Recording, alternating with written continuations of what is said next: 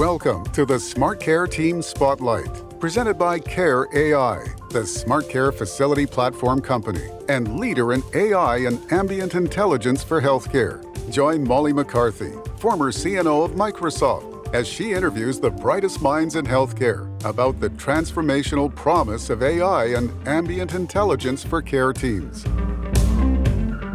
Too often, technology makes caregivers' lives harder, not easier. It's time for smart technology to empower care teams with a more human touch.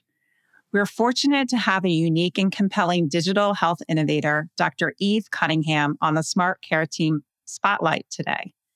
Dr. Cunningham is an OBGYN by training and currently serves as the Chief of Virtual Care and Digital Health at Providence, one of the largest and most innovative health systems in the country, operating 52 hospitals across seven states. I also wanted to share Dr. Cunningham's LinkedIn bio, as I think it's fantastic. Techie doctor, innovation catalyst, data nerd, AI and LLM evangelizer, blockchain enthusiast, digital care dreamer, cybersecurious, early adopter, care transformation accelerator, physician and provider whisperer. So healthcare is changing. Physicians and providers need to be part of that change. So I'd like to welcome you, Dr. Cunningham, today. And thank you so much for joining us today on the Smart Care Team Spotlight. Thank you for inviting me to be here. I'm really excited to have this discussion. Great. I'm going to jump right in to our first question.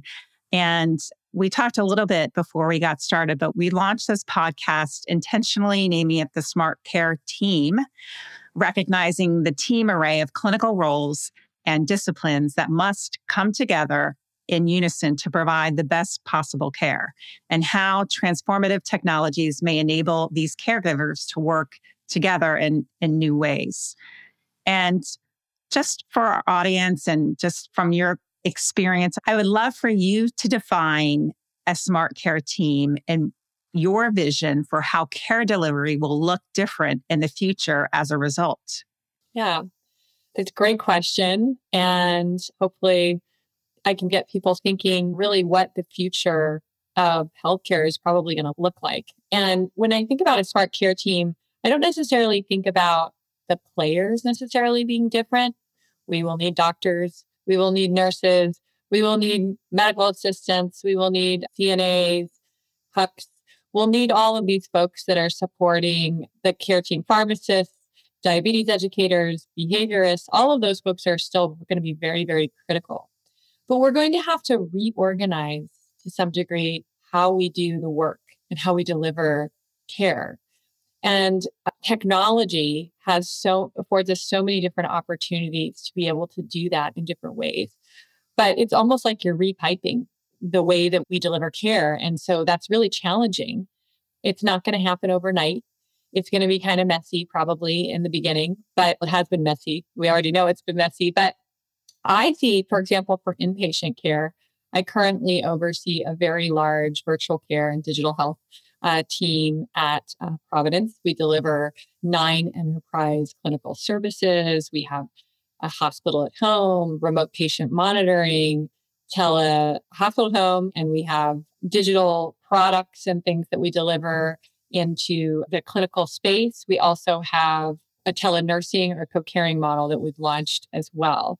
And what we're doing is we're integrating technology into all of these spaces and leveraging that to be able to deliver clinical care in a different way or more efficiently. And I see in the future in the hospital, every single hospital bed is probably going to have what we call an endpoint.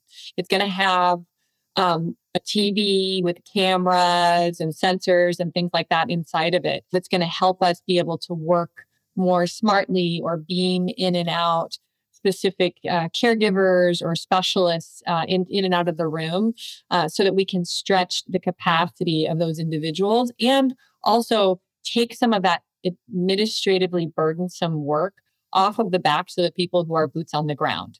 Again, it's more like we're reorganizing the way that we provide the care, but not necessarily changing who the players are. Um, and then the same thing for hospitals. Not everybody necessarily needs to be in the hospital to get hospital grade care. Or Can we get patients out of the hospital sooner because we're providing more monitoring or support for the patients in their homes? So, care in the home is another one where we're just scratching the surface of that, but that's really going to start to grow. And part of the reason that we need to do all of these things is because I see these three very significant macro trends that are that we're experiencing here in healthcare today. One is we have a workforce shortage. I mean, a massive, massive workforce shortage of nurses, of doctors, of clinicians. We just don't have enough people to take care with the way that we're doing and delivering care today. We don't have enough people to do it. We have to do it differently. Reorganizing our teams is going to be one way of doing that and the way that we deliver care, leveraging technology. The second is hospital capacity. We have a massive amount of patients who are aging into the Medicare system every day. I think it's like 10,000 and uh, from the boomer generation. And we don't have enough hospital beds in most areas of this country, and hospitals are closing, especially in rural areas. And so we have to figure out a way to expand hospital capacity without expanding brick and mortar because nobody's really building hospitals. Nobody has capital to build hospitals today. So again, how do we address that through technology, through innovation, through virtual and digital care? And then the last is around access, um, access to care and care fragmentation that's occurring. Patients can't get in to be seen. And I just recently got an appointment for a primary care provider. It was a four month wait for me to get in to establish care. And so we have significant, again, it kind of goes back to some of the shortages that we have of providers. But if we reorganized ourselves a little bit better and leverage the technology, we could better deliver that access. And then the last thing I would say is when you talk about smart, not only is it virtual and digital and having cameras and sensors and things like that, but then AI, right? How do we augment, not replace, but how do we augment our teams and support them with this game changing technology that, that just came out and is exploding? um, and how do we implement that in a smart way? I think those are all such wonderful points. And just to recap, I loved your point in the beginning, just in terms of the smart care team.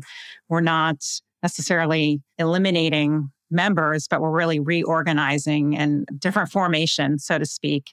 And also just the three macro trends I want to mention again workforce shortage across really all disciplines, not just nursing, physicians, but looking across the broad spectrum of players. The second point, really around hospital capacity, not enough hospital beds. I know you mentioned in rural facilities, some closures. I know like maternal services, for example, in some areas, no longer able to support those. The last point around access to care. And we'll talk a little bit more about some of the technologies you mentioned. But I do want to go back to the point where you started to talk about some of the different enterprise services that you have within Providence. You mentioned hospital at home, remote patient monitoring, telestroke, telenursing, I think, virtual nursing, and really across the care continuum. And so, as you start to think about workflows and reorganization and technologies to support these various programs, how do you guard against the risk of fragmentation and think about how best to ensure we are better serving our patients, our physicians, our nurses and our team members at the same time. So that's part one of my question. Yeah. And actually, can I make one point about the last question before I answer that? Sure. I talked about reorganizing the work for the nurses and the doctors and the different care team members. And I forgot to mention that one of the members of the smart care team is the patient themselves, right? And right. how do we empower our patients too, right? With and, and enable them to self-serve with some things and leverage technology to support them as well. So I do think that's an important part because they are a part of their their care team as well. 100%. Thank you for mentioning that. Yeah. As far as fragmentation and workflow, that is just that is the actual gazillion dollar question actually. That's what I preach all the time because we have been subjected over the last decade, I would say, most, I would say, intensely over the last like five years to technology companies coming in and saying they know how to solve for healthcare and throwing technology into our space and assuming something's going to stick and it's and it doesn't get adopted and nothing changes. Or it only solves a little piece of the problem but it does it's like a piece of technology that doesn't talk to this piece of technology that doesn't talk to this piece of technology. And so the most critical aspect I, I talk about workflow workflow workflow one of the most critical aspects of bringing technology into a clinical space is understanding how the work is done, which is why I think it is so incredibly critical and important that clinical folks are involved. Clinicians and clinical operators need to be involved. Now, they have to be willing to change, they have to be willing to think differently about the work, but they need to be part of the process of evaluating the technologies, and they should be partially responsible for the success and implementation. It's not just an, a function of an IT department anymore. IT is there to partner with us um, on all of these things, but really we need to own it. And so that's what my team does. When we're looking at solutions, when we're evaluating solutions, we are also evaluating it in the context of how is this going to fit into our ecosystem? How will this integrate with our EMR or with our other systems that we have. What is the workflow experience going to be for the clinician if they're leveraging this? Do they have to do extra clicks? Do they have to do extra steps? Because all of those things need to be factored in when you're evaluating what you're going to bring in. And your goal with any solution, obviously, when you're first trying some things out, maybe all those integrations are, are complete but your goal is like envisioning like what is the end-to-end seamless experience going to be because that's going to set me up for the highest uh, opportunity for success and so we really i mean i preach human-centered design or i say clinician-centered design but if you create a solution or implement a solution that is clinician-centered meaning it makes it easy for the clinician it makes it easier for them to actually deliver care then they're going to take better care of their patients. Patients are going to benefit. So those are the way that we look at it. The other thing I would say is there are so many great innovative solutions out there. I have I get not the opportunity to be exposed to a lot. But we as a health system, we are a big beast. Okay. We're eight states, 52 hospitals, or seven states, 52 hospitals, uh, 10,000 employed providers, millions and millions of patients. We're one of the largest Epic customers in the country. We can't have like all these little point solutions integrated into our system. We have to be looking at things from a platform approach. And the things that we plug into our system, we're looking for scale, we're looking for mass impact, we're looking for multi use cases. We just don't have a tolerance to have individual little point solutions stacked up against each other. We can't maintain it. There's security risks associated with that. So we just we have to we have to think broadly. And so whenever there's vendors approaching me and everything like that, think about the problem you're trying to solve and also like what is the size, scope, and scale, and how does it fit into our ecosystem, our current technology ecosystem? And does it fit? Yeah. Those are questions that need they need to ask. I, I think that's so critical. And having I've been in the tech space and healthcare space for a while, but I loved how you started this question out, answer out rather. It just, we can't throw tech into the space and expect it to stick or fix. And really going back to the workflow and how work is done, regardless of who that person or clinician or patient is. And also, I've heard, just to reiterate your point around the EMRs and the investment you've made as a health system into the EMR, just to the ability to scale the solution. I remember talking with one CIO who had, I think he named over 10,000 point solutions that he had seen come in over his time. So I think the point solutions, some can be great, but I think also the, the ability to scale, especially when you're talking about 52 hospitals and multiple employees. What did you say? 10,000 providers? 10,000 providers and over 100,000 employees. Yeah. Hmm. Yeah. Great. My next question, I want to dig a little bit deeper into some of the buzzwords that are happening right now. So, obviously, there's been just a deafening amount of noise surrounding AI in general. I know more so this year, specifically since January, probably, and generative AI in healthcare specifically. And somewhere in between the irrational exuberance on one extreme and then the paralyzing fear on the other, are we going to be replaced? Or how do you think about where you see generative AI making the most immediate practical impact? We talked a little bit about making the care team smarter. And then where do you see the greatest opportunities for transformational change in care delivery? And any, if you have any examples too, we'd yeah. love to hear. Well, I would say Providence, one of the benefits of being at Providence is that we are a very innovative organization. We're very forward thinking. Our CIO is like all in on making sure that we have a great um, strategy around how we're going to approach AI, um, but also is realistic about the hype. And we actually have a couple of use cases at, at Providence where we're actively leveraging uh, large language models. We have a partnership with Microsoft, so we work very closely with them, and we've benefited tremendously from having that partnership with them.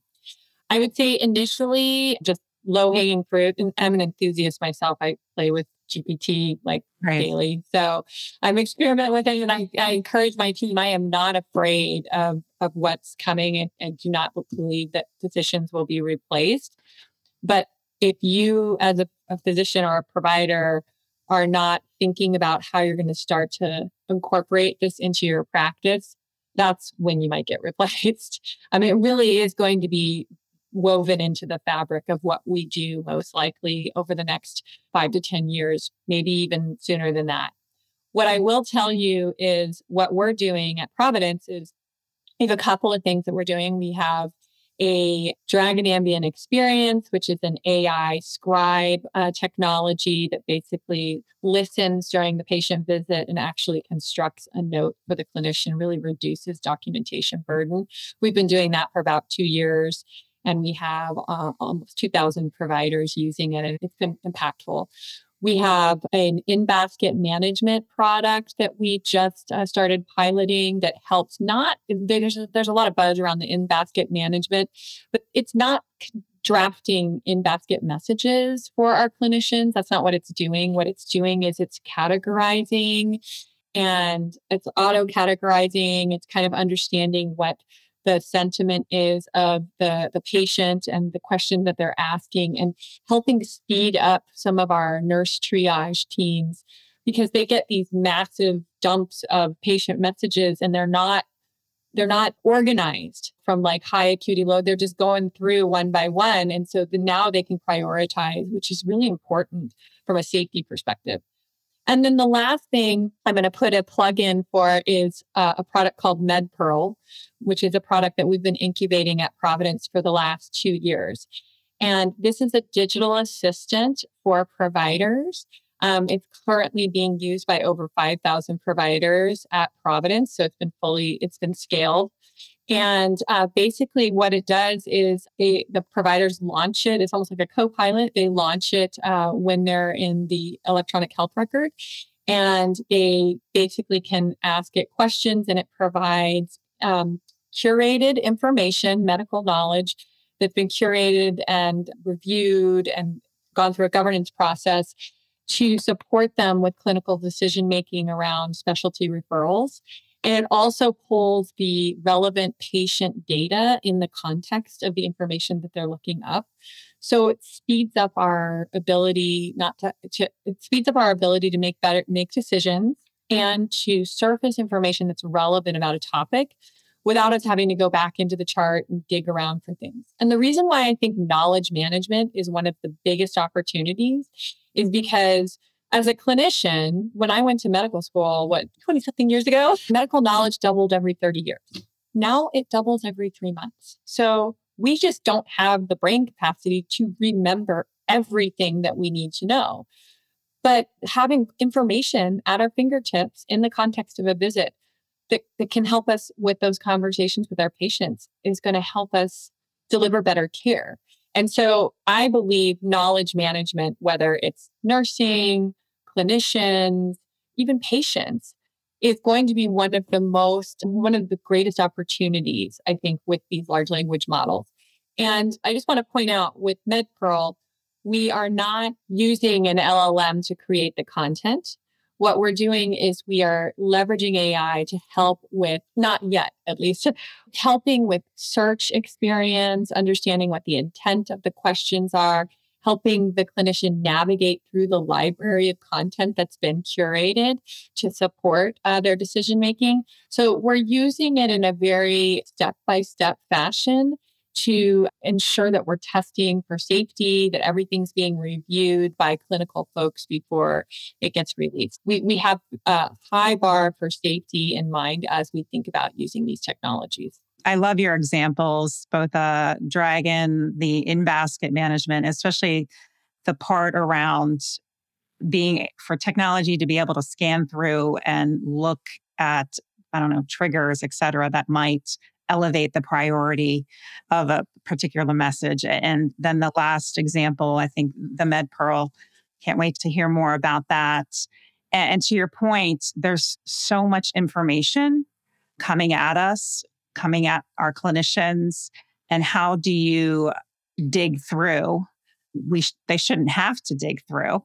We have technology that can help with that, and really to build a team that is smarter and working at the top of their license and really doing providing that care that the patients need for a specific problem at that specific time. So great examples. I tell everyone MedPearl is like taking a Super Mario power pack and putting it on the back of a, a frontline clinician. I mean, our clinicians, they love it because they that's the way they feel. They're getting like a specialty expertise like medical group basically like in their pocket that they can query and access at any time. So it's like a what we call curating with wisdom, right? Right, right. That's a great analogy. I wish we had more time because you obviously have an amazing experience and insights into this world.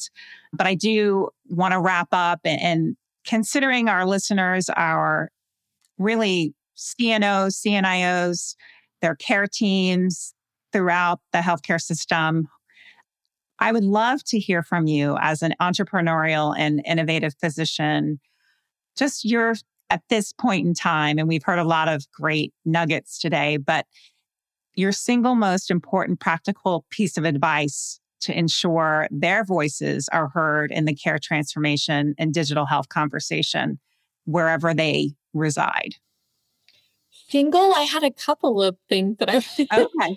Well, you, you can give me two or uh, three. okay. Well, the first is you need thick skin to get into this space. Okay. There's going to be naysayers, and that's okay. In fact, you get better from learning and listening to the feedback of the people who aren't quite on board. But identify your change agents and the people that are enthusiastic and build an army and a team of them to help bring the organization along. Become a change management ninja. Like you gotta, and there's a whole psychology involved with that, both from a socialization perspective, making sure that you're building good relationships and that you understand the psychology of the folks that, that are, are being asked to change. And just be patient and be proactive, but be patient because eventually you get a groundswell of support if it's the right thing to do and it's working, and you'll start to steer that ship in the right direction. Well, thank you, Dr. Cunningham. I'm just going to reiterate thick skin, identify your change agents, be patient. And then the last one, which was actually the third one, a change management ninja. I think you should add that to your LinkedIn bio. that would go along with it. Maybe I will. That's a great thought. I use that one all the time. I love that. Yeah. Yeah. Well, thank you so much for your time. It was great to, to chat with you, and I wish you the best of luck as you continue to transform at Providence. Thank you. Thanks for inviting me. Take care. Thanks for listening to the Smart Care Team Spotlight. For best practices in AI and ambient intelligence and ways your organization can help lead the era of smart care teams. Visit us at virtualnursing.com. And for information on the leading smart care facility platform, visit care.ai.